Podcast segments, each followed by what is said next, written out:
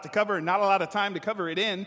Um, we are in the third week of our series called Meant for Good. This is a study that, or a, a, series that's been on Joseph's life, but more important than being just on Joseph's life, it is on our lives. And more important than just how God moved in Joseph's life, it's about how God moves in our life. And this series has been, for me personally, an incredible series in that it has taken a lot of the things that I know I believed, the theology that I knew in my head, and moved it from my head to my heart. And so a lot of these series or this series in the sermons have been something that, man, it hasn't been quick.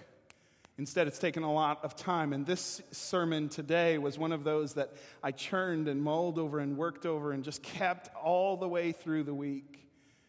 And I believe that as a result, it's moved from my brain to my heart. And my prayer over you today is that the same would happen for you with this series. So, the idea behind Meant for Good, it started two weeks ago.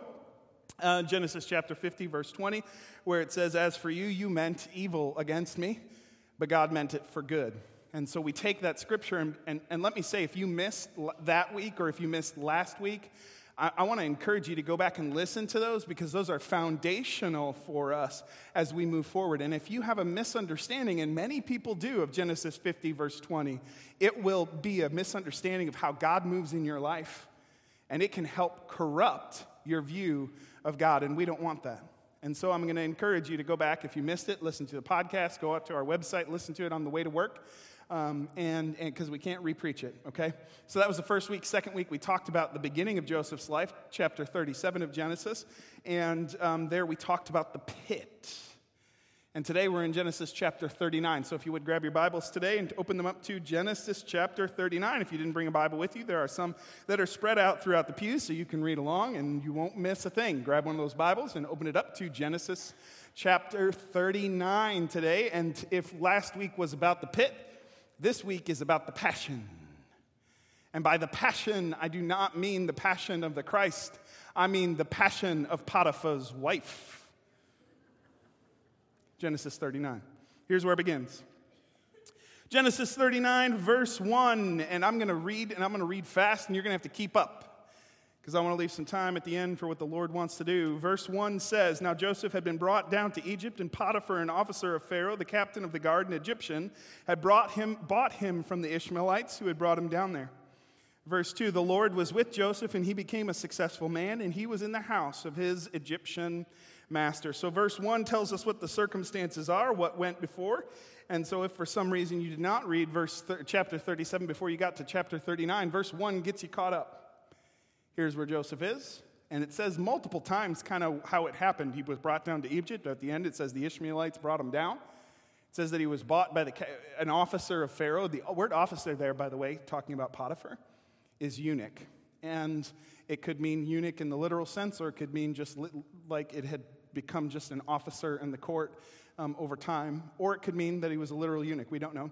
The captain of the guard um, refers to his position, and we don't know exactly what that position was. We, we assume that it was something to do with the military, um, and it, it obviously shows that he's in a position of great authority. Okay, so it says that he was brought down, he was sold to Potiphar. This is Joseph's circumstances. This is what's gone before. This is what is. Verse 2 talks about what will be. Okay, verse 2 then says the Lord was with Joseph. He became a successful man, and he was in the house of his Egyptian master. So, immediately, even before it talks about his first day in, in, uh, in uh, Egypt, it talks about, doesn't say whether he had to learn Egyptian. It doesn't talk about uh, what the first day was like. It doesn't talk about the camel ride down. What it does talk about is the fact that before it even begins, let us have established this fact the Lord was with Joseph, and in everything he did, he was successful. Okay, so whereas verse 1 talks about the circumstances, verse 2 talks about what's going to become of those circumstances. And, and to be clear, um, it doesn't tell us how long until he was moved into positions of authority. It kind of gives the impression in verse 2 that maybe he started as like an outside slave in the field and then he eventually moves and he was in the house of his Egyptian master. So he maybe gets promoted right away. We don't know if it's right away or if it's uh, after a time. One thing we do know, according to chapter 37, uh, verse 1 and 2, Joseph was 17 when he was sold into slavery. We know that according to chapter 41, verse 46, that he's 30 when Potiphar takes him out of prison and elevates him to the second most powerful position in the land. And we know, according to chapter 41, verse 1, that he was in prison for two years, which means this. You do the math, 30 minus 17 minus 2, it equals 11. 11 years is the amount of time that chapter 39 takes. And in fact, if you get to verse 11, you see that verse 11 and through the end of the chapter takes place in one day, which means verses 1 through verses 10 takes place over a period of 11 years. And we do not know what the distribution of that time is. We don't know how long he was in the field before he went into the house.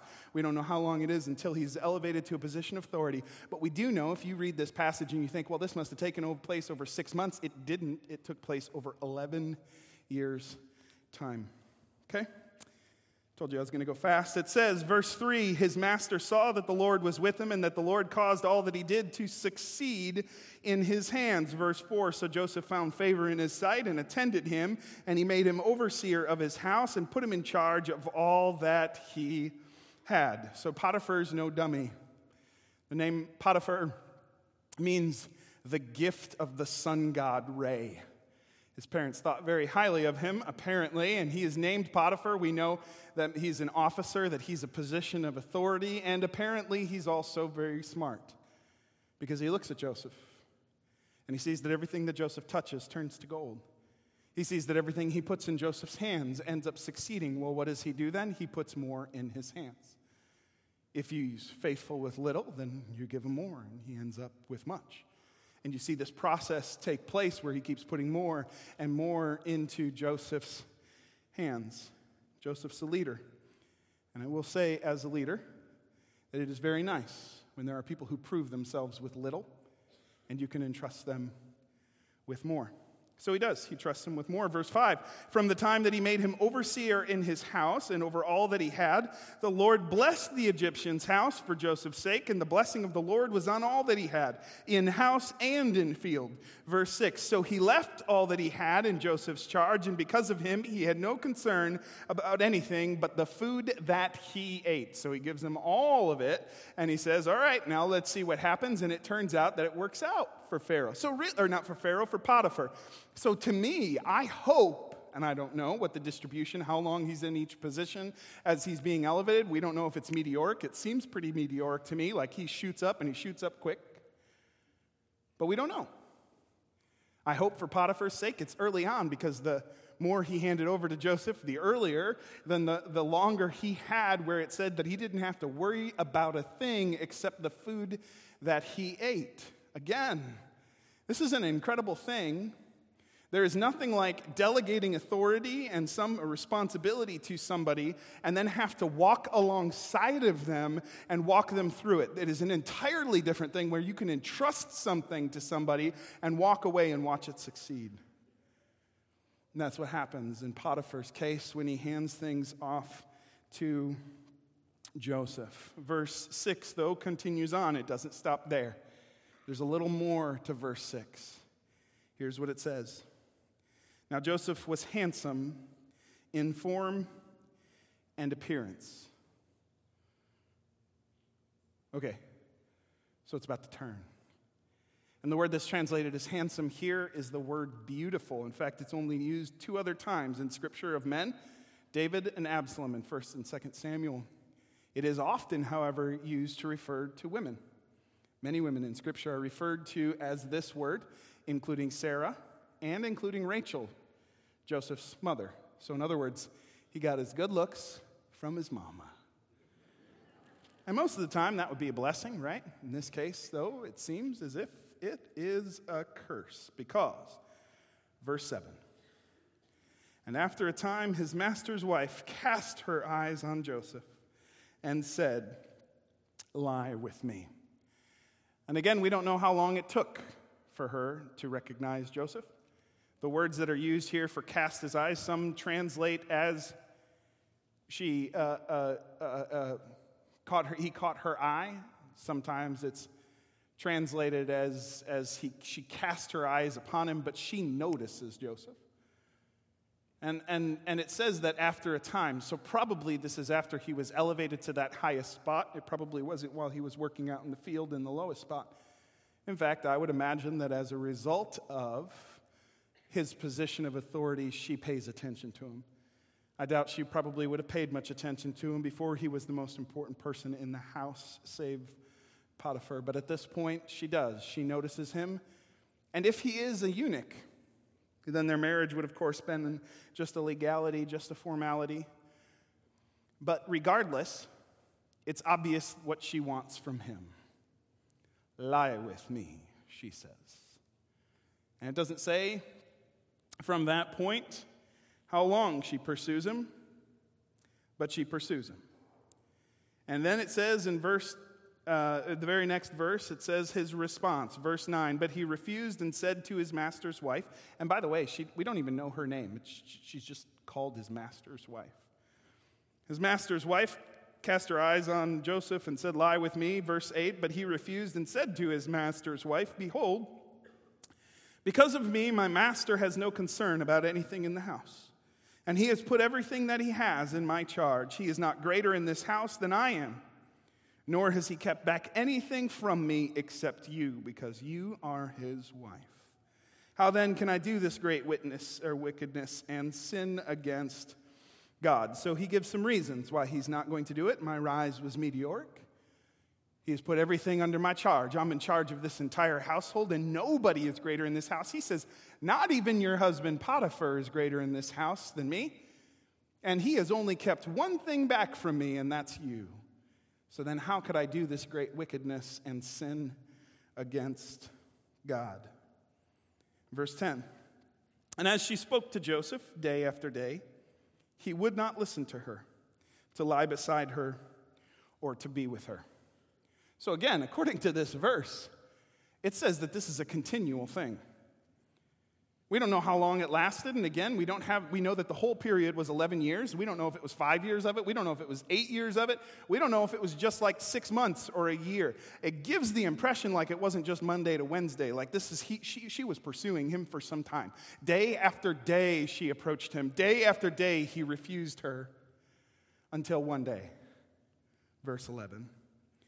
But one day when he went into the house to do his work, and none of the men of the house were there in the house. She caught him by his garment, saying, Lie with me. But he left his garment in her hand and fled and got out of the house. Verse 13. And as soon as she saw that he, she had in, that he had left his garment in her hand and had fled out of the house, she called to the men of the household and said to them, See, he has brought among us a Hebrew to laugh at us. He came in to me to lie with me, and I cried out with a loud voice. And as soon as he heard that I lifted up my voice and cried out, he left his garment beside me and fled and got out of the house. So, this is the second time that a garment is peeled away from Joseph. And this is the second time that that garment is then used to deceive against Joseph. And it says here that there's this really interesting change in her that she goes from loving or lusting to hating. It doesn't say when it happens, but you can see it happen immediately. In fact, I believe it happens right in verse 13. And there's a really interesting parallel, by the way, between this and the story between Amnon and Tamar. We talked about that about a year ago. And the fact that he wanted her, he couldn't have her, and so he raped her and his love turned from love to hatred. He hated her even more than the love that he had for her, is what it says. So, pretty quickly, there's this transition. And, and there are some similarities here. There, uh, there's this love or lust that turns to hatred. Same thing here. There, there is rape. Here, there's the accusation of rape, though it is false. So, there's some really interesting parallels. And I believe that transition happens in verse 13. Here's what it says happens in verse 13. And as soon as she saw that he had left his garment in her hand and had fled out of the house.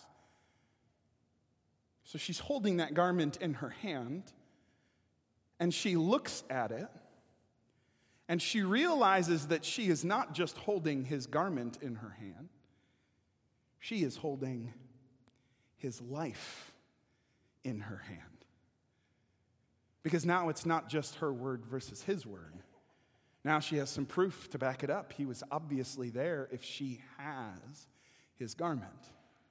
So she stands there holding that garment, and what she could not have power over, now she has power over.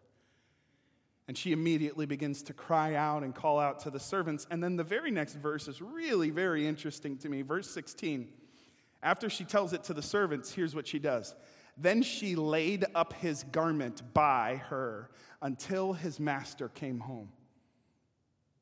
What did that look like?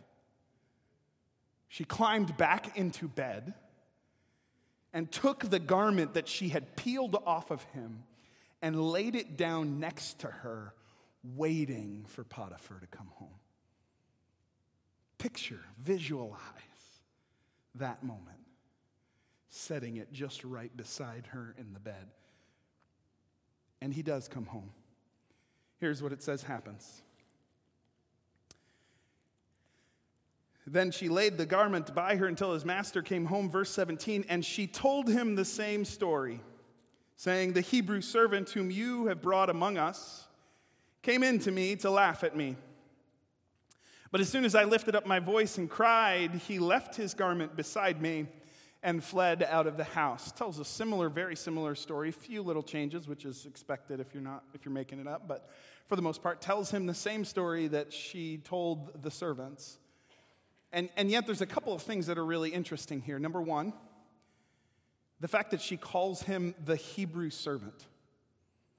This is only the third time in Scripture that you see that word Hebrew. The other time it's referring to Abraham when he's in the land of uh, his sojourning, is what it calls it. And the word refers to it means the one who is from beyond, the one who is a foreigner, the one who doesn't belong here, the one who is not of us. Right? So, this is the third time you find this word in Scripture. She uses it two of those three times. So, she's pointing out this guy does not belong here. And her accusation, by the way, is masterful. Look at her accusation and the way she accuses Joseph. She says, The Hebrew servant, servant whom you have brought among us. She's not just accusing Joseph here. She's accusing Potiphar of bringing this into her house. Well done, ma'am. I mean, really, think about it. Now, if Potiphar does not respond the way she wants him to respond, he's at fault. She has painted him right into a corner. So it says, here's his response. As soon as his master heard the words that his wife spoke to him, this is the way your servant treated me. His anger was kindled. And Joseph's master took him and put him into prison, the place where the king's prisoners were confined. And he was there in prison. Now, a lot of people think that when he talks about this anger, because even it says that when does he is his anger kindled when he hears the word that your servant did this. There are many people, in fact, I would say the majority, who say that the anger that's kindled here is not actually at Joseph, but at his wife. Like maybe he doesn't believe her, but in fact, he's mad at her because of what has happened now. He's losing this trusted servant, that everything he puts into his hand is gold, right? But we don't know that that's the case. Maybe he's mad at Joseph, maybe he's mad at his wife. It is interesting that it says that he puts him in prison where the king's prisoners were confined. Skip down to chapter 40, verses 1 through 3. Sometime after this, the cupbearer of the king of Egypt and his baker committed an offense against their lord, the king of Egypt. And Pharaoh was angry his, with his two officers, the chief cupbearer and the chief baker. Verse 3 And he put them in the custody in the house of the captain of the guard in the prison where Joseph was confined. So we, we have this picture that he sends Joseph off to this penitentiary on the other side of Egypt, or maybe just on the other side of the city. But where is it? It says that the king's prisoners were kept, and cupbearer and the baker were sent to the prison that is where? In the custody in the house of the captain of the guard. Who's the captain of the guard? It's Potiphar. So that means that Joseph is either, we don't know for sure if he's sent down to the basement to like a basement level dungeon. We don't know if it's, if it's that there's another little house on the property with bars that is used as a jail. We don't know any of those things, but we know he's not sent afar off. It's, it's he sends him to this little jail that's somewhere on his property associated with his house. And, and really, truly, when you look at his response, Here's a position of authority. He's in a position of authority.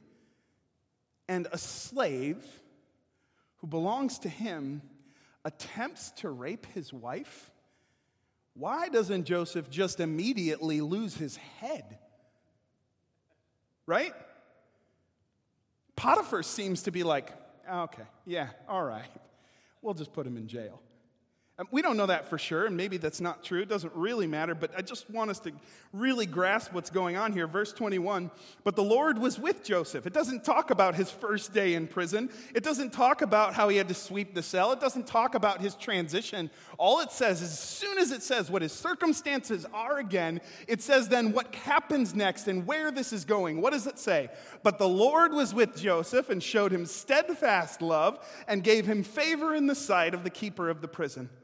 And the keeper of the prison put Joseph in charge of all of the prisoners who were in the prison. Whatever was done there, he was the one who did it. And the keeper of the prison paid no attention to anything that was in Joseph's charge because the Lord was with him. And whatever he did, the Lord made succeed. So the same thing. And again, we know that he's in prison for two years. We don't know what the distribution of those years are.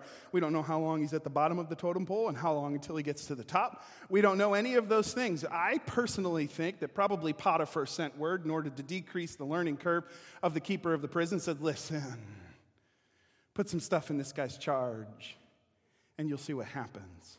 But we don't know. We don't know. Doesn't tell us. What is interesting is that it says in this chapter 39, no less than eight times, eight times it says something to the effect of that the Lord was with him, that the Lord was blessing him, that no matter what was in his hands, it was blessed, that it was taken care of, and that the people around him didn't have to worry about it anymore. No less than eight times in chapter 39 of Genesis it says that. Very interesting. Now, there are many things that we can take from this chapter. I think we could take some lessons on leadership.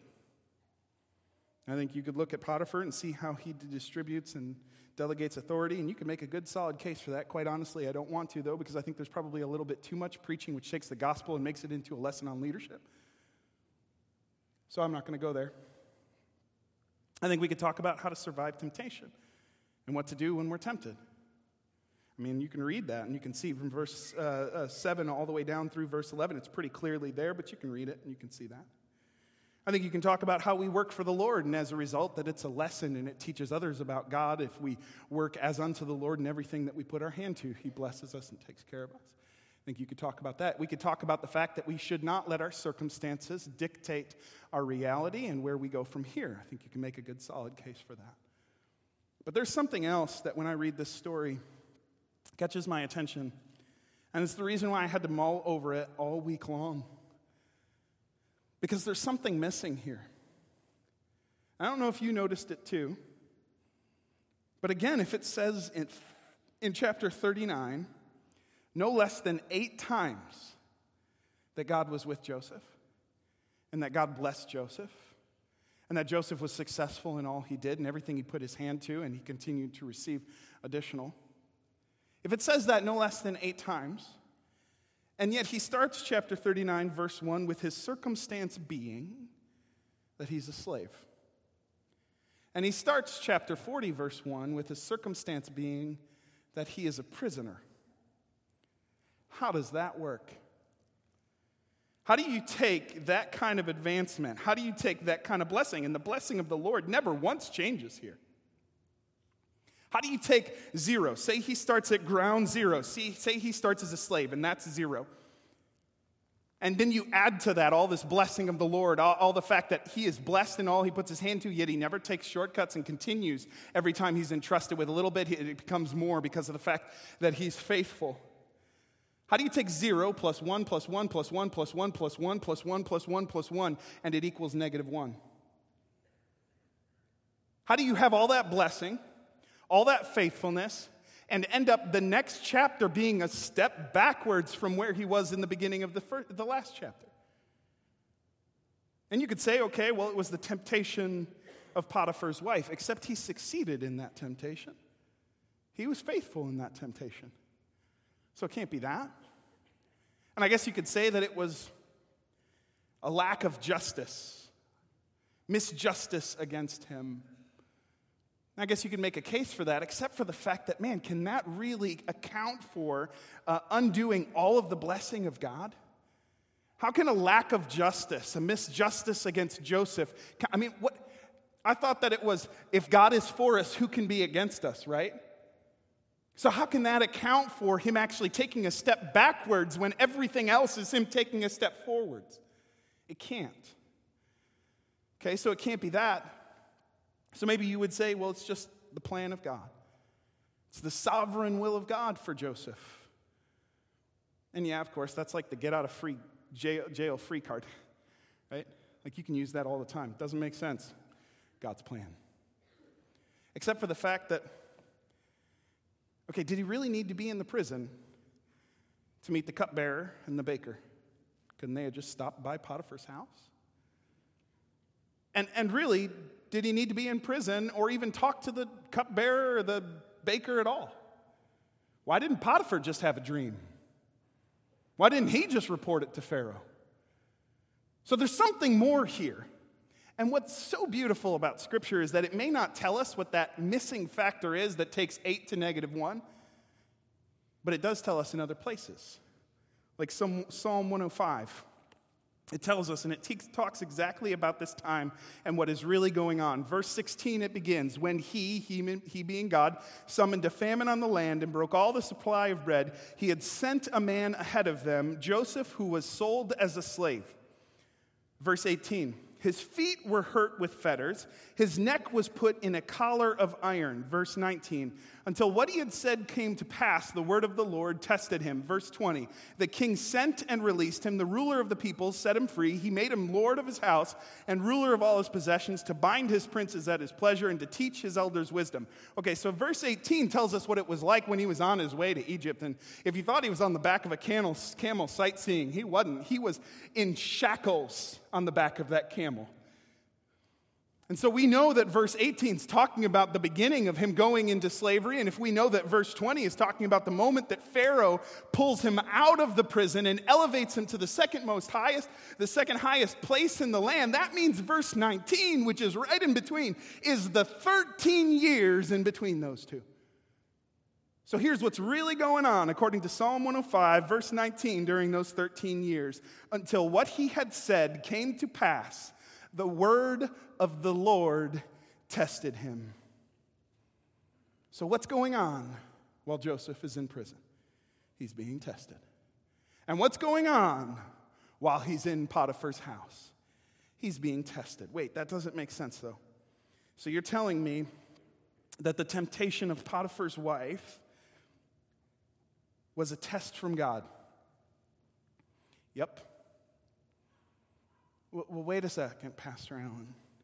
James chapter 1, verse 13 and 14. You even talked about it last week. It says, Let no one say when he is tempted, I'm being tempted by God, for God cannot be tempted with evil, and he himself tempts no one. But each person is tempted when he is lured and enticed by his own desire. God can't be the one who tempted Joseph. Yep. Wait. No, you just said that when she was approaching him and tempting him, that that was a test by God. Yep. Okay, now I'm confused. Is it a temptation or a test? Yep. Okay, what's the difference between a temptation and a test? Now we're getting somewhere.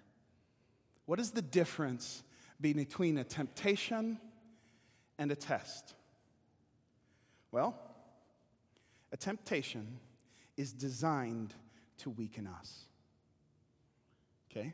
We know where temptation comes from. We just read it. It's not from God. A temptation comes from Satan. It comes from in, within us, that evil desire within us. And the ultimate result is that it weakens us according to this to the point and even as it says in verse 15, then desire, when it has conceived, gives birth to sin, and sin, when it is fully grown, brings forth death. If Joseph thought, when Potiphar's wife was approaching him, that if he just gave in one time, ah, that would make this go away, no more problem. Nope. Because temptation is about putting within us a pattern of disobedience with cascading effects that leads to our death and our destruction. A temptation is designed to weaken us. A test is designed to strengthen us. That same chapter of James 1, verse 3, it says, For you know that the testing of your faith produces perseverance or steadfastness in the ESV. So a test strengthens us, designed by God to strengthen us, while a temptation is designed by Satan to weaken us. That's the difference, or at least the first of the differences. A temptation is designed to conceal the truth. I have never once been tempted, either by Satan or by my own sinful nature, where Satan led with a contract. Now, please be aware of the cascading effects of this sin. Read them in advance so that you know what you're buying into. Never once has my sinful nature led with while being drawn into sin. Now remember, Romans chapter 6, verse 23 says that the wages of sin are death. Now that we've got that out of the way, would you like to proceed? Never once. No, that's not the way it works. The sinful nature inside of us, Satan himself in front of us, says, Oh, it's just a little thing. Oh, it just looks so appealing. Don't mind what's under the rug. Let's just put that around behind the corner and cover it with a curtain. We don't need to talk about that. Temptation is designed to conceal the truth. A test is designed to reveal the truth. Exodus chapter 8, verse 2 talks about this, and it talks about how when God was testing the Israelites, he did it in order to reveal what was in their hearts. And one of the best scriptures I think that illustrates this is in Luke chapter 22. And there in verse 31, here's what's going on. This is right at the end of Jesus' life. And what, is he, what happens? He talks to Peter, and Peter says, I'm with you, man, right to the end. Here's what he says, verse 31 Simon, Simon, behold, Satan demanded to have you that he might sift you like wheat. But I have prayed for you that your faith may not fail. And when you have turned again, strengthen your brothers. And Peter said to him, Lord, I am ready to go with you to prison and to death. And Jesus said, I tell you, Peter, the rooster will not crow this day until you deny me three times that you even know me. Okay, wait a second. This is before the temptation comes, this is before the test begins. And Jesus tells him how it's going to turn out. Who is this test revealing the truth to? It's not Jesus. He tells them, here's what's going to happen. You're going to fall away. But when you turn back, strengthen your brothers. He already knows where it goes afterwards. This test reveals not to God what's going on inside Peter's heart, it reveals to Peter what's going on inside Peter's heart.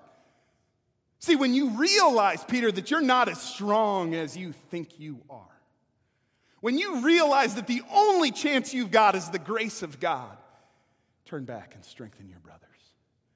When you revealed within your own heart what's going on, then turn back. See, I think most of the time, testing we get wrong. We think that it's revealing to God what's going on inside of us. And I think in reality, it's revealing to us what's going on inside of us. We know, according to Hebrews, that everything is open and laid bare before the eyes of Him to whom we have to give account. He doesn't need to know what's in our heart, He already does, but we do. See, a test is designed to reveal the truth, whereas a temptation is designed to conceal the truth. There's a big difference between the two. One comes from Satan while one comes from God. So, how in the world do these things relate? I'm glad you asked. We know exactly how they relate. And I believe that this is a truth that is deep and, and difficult for us to understand. And it took me all week to be able to really dig in and get it from my head to my heart. I believe it goes back to Genesis chapter 50, verse 20, where it says, As for you, you desired evil. You meant evil against me, but God meant it for good. Hear this God takes temptation and turns it into testing. If we allow Him, God turns temptation into testing. Who was it that was tempting Peter? Who was it that wanted to sift him like wheat? And yet, that temptation, while he gave in and was shown his own weakness, it turned into something that did not weaken him, but instead strengthened him. And even as you read through the Bible, as you look in Exodus uh, chapter 16, verse 4, I mean, as you look in uh, uh, these other scriptures that talk about the testing and, and how testing works, God allows temptation in the same way that He allows suffering in our lives. He does. But when he does, here's the tremendous promise that we have. 1 Corinthians 10, verses 12. It says, Therefore, let anyone who thinks that he stands take heed lest he fall. No temptation has overtaken you that is not common to man, and God is faithful. He will not let you be tempted beyond your ability, but with the temptation, he will also provide the way to escape that you may be able to endure it. So he does not, he puts limit on it. And as that temptation comes, we know that it is that God is protecting us even in the midst of that temptation. And then if we will allow it, he can take what the enemy designed for evil and turn it for good. When we realize our weakness, even when we fail, God can take that and turn it around because we realize even greater our need for grace. And when we have turned back, we can strengthen others. And I don't think that's all that's here in Genesis chapter 39. I think there's one other really deep truth that I feel like we need to realize from this scripture. A lot of times we think that the testing of God, because we know that Joseph is being tested here, but over and over and over again in this scripture, it says that he's being blessed by God. A lot of times we think that the testing it's when we're going through difficult times it's when there's hard times in our life and it seems like man one thing keeps happening after the other after the other after the other and we stop and we go god is this is this you testing me? We think that it's in our suffering alone that god tests us. But god tests us in blessing as much as in suffering over and over again, you see the, in this story that Joseph is blessed and blessed and blessed. And that temptation, even think about the temptation that he faces. What does he say? What are the reasons why he can't give in? Well, he says that, well, you know, I've had a meteoric rise. I'm in charge of this entire house. In fact, there is nothing that I am not in charge of. There's no one greater in this house, not even your own husband, Potiphar. And he has only put one thing outside of my reach you. Wait a second. Aren't those all of the reasons why he should give in to the temptation? I've had a meteoric rise. I'm over this entire house. There's no one greater in this house, not even Potiphar. And he has only put one thing outside my reach. Shouldn't that make him want it all the more? Isn't that the very definition of lust? The one thing we cannot have that we want. Don't you see the similarities here between Adam and Eve and them in the Garden of Eden? It is in the blessing of Joseph that we are seeing the testing. And, and, and, and then you look at scriptures and it talks about even when the Israelites were in the desert, where was it that God was testing them? In the provision of manna, it says, in the provision of manna they were tested. In God's blessing they were tested. If there was a scripture you were going to write down today, let it be this Proverbs chapter 27, verse 21. Here's what it says The crucible is for silver, and the furnace is for gold, and a man is tested by his praise. So, in the same way that when you heat silver and you recognize what's going on inside of it, in the furnace, you recognize what's inside of gold. You want to know what's in a man? Here's how you can know. And at first, I thought this was talking about us praising God, but it's not. It's when we receive praise. You want to know what's going on inside somebody's heart? You want to know what's really happening and what kind of person that is? You want to test them? Give them a little praise. Pat him on the back and say, You're the best at that. I've never seen anyone better. Wow, you just do such a great job. You want to test somebody? Give them a little fame, and you'll find out what's really going on inside that heart. It's in blessing that we're tested. And Jesus says the same thing in Luke chapter 16, verse 10. He says, One who is faithful in a very little is also faithful in much. The one who is dishonest in a very little is also dishonest in much. You want to know what's going on inside of someone's heart. The most gut checkable thing is money. And you might say, in the midst of suffering, Oh God, are you testing me? And I will tell you, I don't know. But if you are in the midst of blessing and God is pouring out blessing on you, and you come to me and say, Is God testing me? I will say 100%. I am absolutely assured of the fact that God is testing you. Why? Because He is giving you very little, and there's very much to come.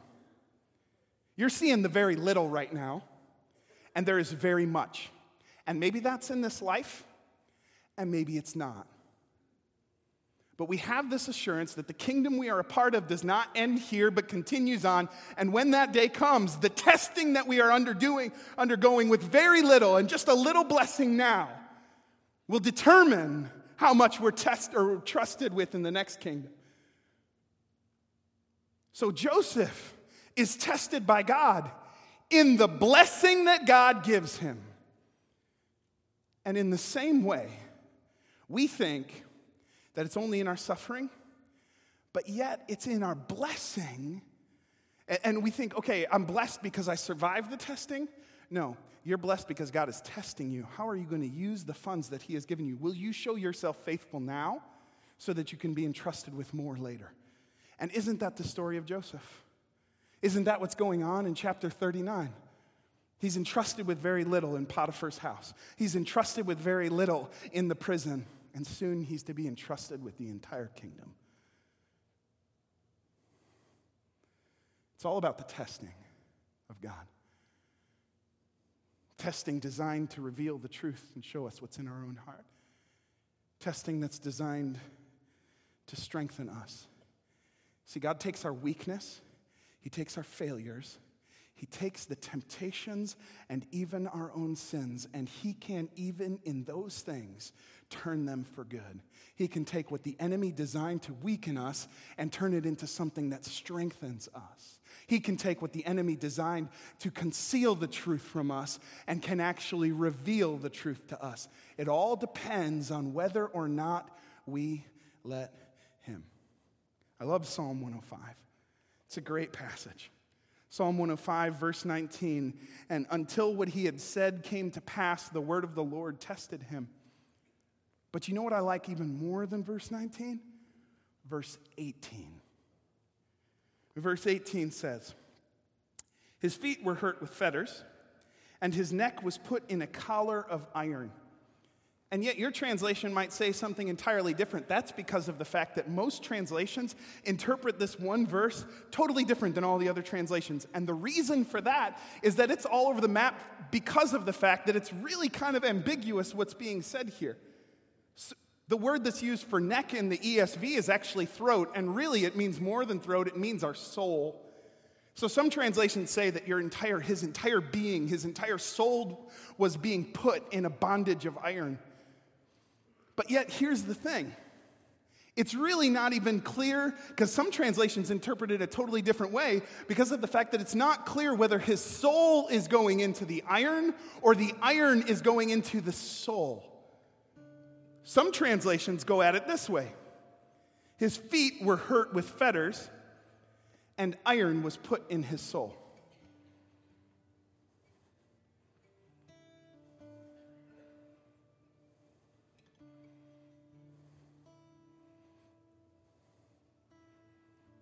God took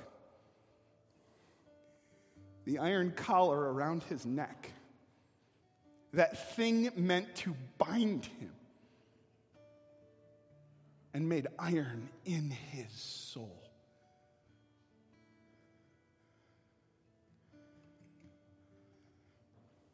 My prayer over you today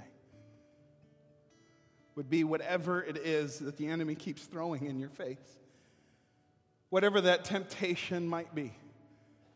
No matter how many times you've messed it up and how many times you've sinned and fallen back into the same thing. That God would take what the enemy desired to bind you, to bring about your death and destruction, and turn it into something that makes you even more reliant upon Him, which puts iron in your soul.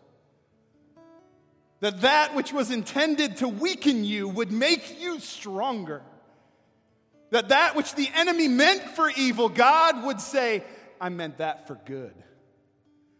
I take what the enemy has done and I turn it around. And just like Joseph, that in the midst of blessing, as you are tested, you would show yourself faithful with very little so that you can be entrusted with more. And just like Peter, though you may fall, though you may fail, when you have turned back, you will strengthen your brothers. See, God takes our weakness, He takes our failure, and He turns it into our strength if we allow Him. And what an assurance we have. In Hebrews chapter 4, verse 15, it says, For we do not have a high priest who is unable to sympathize with our weaknesses, but one who in every respect has been tempted as we are, yet without sin. Let us then with confidence draw near to the throne of grace that we may receive mercy and find grace to help in time of need. See, the high priest we have knows exactly what it's like to be us. He knows all about temptation, yet somehow was able to stay without sin. And then God took him who knew no sin and made him sin in order that we would be the righteousness of God. What an incredibly beautiful thing. So that when we come to him, we don't come to him as though we're just appealing to a higher power who has no idea. But we come to the one who knows just what it's like to be us. He knows just what it's like to be tempted. So we know that as we approach that throne, we find grace. May that drive iron into your soul today. May that take what the enemy designed for evil and should have weakened you and make you so much stronger. Father, I thank you for the story of Joseph. I thank you for chapter 39 and 40, where we find his testing not in suffering, but in blessing. And we find in his temptation something that you took, which was intended for evil from the pits of hell and you turned it into something that he was tested in in order that he could be entrusted with very much. You take all that, Satan must be so mad. Everything he does, all the suffering, all the trials, all the temptation, every time you turn it around, how in the world must he not be angry? You turn what the enemy intended for evil into good every time, whether it's suffering or whether it's temptation, you turn that around for good. And I thank you for your testing us. I thank you that when we are being blessed, oh God, we know 100% you're testing us because there is more ahead. What we've got right now is very little, and there's very much to come. God, right now I pray for any in this room who has had a wrong view of you, oh God, who have somehow thought that you were the author of their temptation, who somehow thought you were the author of their suffering, who somehow thought that you were the author of their evil. Oh God, that is such a corrupted view of you. You're the one who comes along and takes all that evil and all that temptation and all that suffering and turns it for good. And even the temptation, even our own failures, even what we do to ourselves, you turn for good if we allow it. Father, right now I know that the greatest test of our hearts is whether or not we will accept Jesus Christ as our Savior. That great high priest that we have who was tempted every way that we have been tempted, yet was without sin. Oh God, I know that he who was tempted in every way understands me. But more, I recognize that even though he was not, Uh, he did not sin, you made him sin in order that I might have the righteousness of God. And I pray for every person in this room. If there are any here who have not accepted that on their behalf, what Jesus Christ did right now, I just pray that you would lay hold of their hearts and you would say, I know where you've been, I know what you've done, I know what the enemy intended for evil. And guess what? I can turn that for good. Jesus Christ came in order that they, you might have salvation. God, may we grasp that not at a head level, not at a thought level, but deeply in our hearts. May we lay hold of that truth. You take what the enemy designed for evil and you turn it into good. Truly, truly, you're the only one who can do that. You have no rival. We thank you for it. In your name, Jesus. If you would, just keep your heads bowed and your eyes closed for just a moment. Everybody in here, just for a moment. And the reason why is it's all about examining the heart. It says that man looks at the outside appearance, but God looks at the heart. All things are open and laid bare before the eyes of him to whom we must give account. But here's the thing we often don't even know what's going on inside of our heart. So, Lord, we just pray right now that you would help us to look inside of our hearts. And right now, even as your eyes are closed and your head is bowed, I'm just going to ask that you would take this opportunity that though your eyes, external eyes may be closed, that your internal eyes would be wide open and you would let the Holy Spirit speak to you about what's going on inside of your heart. If you are here right now and you hear the voice of the Holy Spirit calling you and saying, I know what you've done, I know where you've been, and Jesus went through that same exact thing. He was tempted every way that you were. Yet he was without sin, and then he took your sin on him.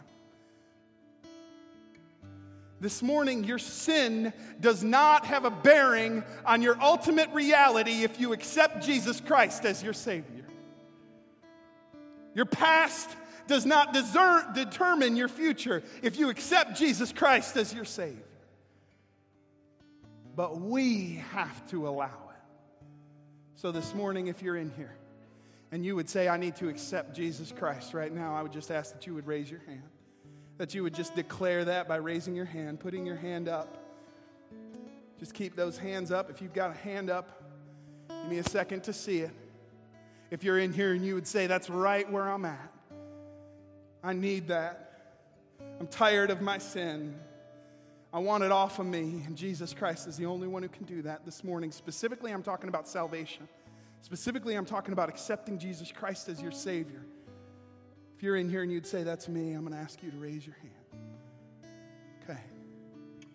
Okay, no one raised their hands. So that means I'm going to assume that every single one of us in here have accepted Jesus Christ as our Savior. If you would, take a moment and stand with me if that's the case, if that's the case, I know that Satan does not rest. I know the evil that resides within me. And I know that over and over and over again I fail. That the temptations of the enemy are designed to bring about my destruction.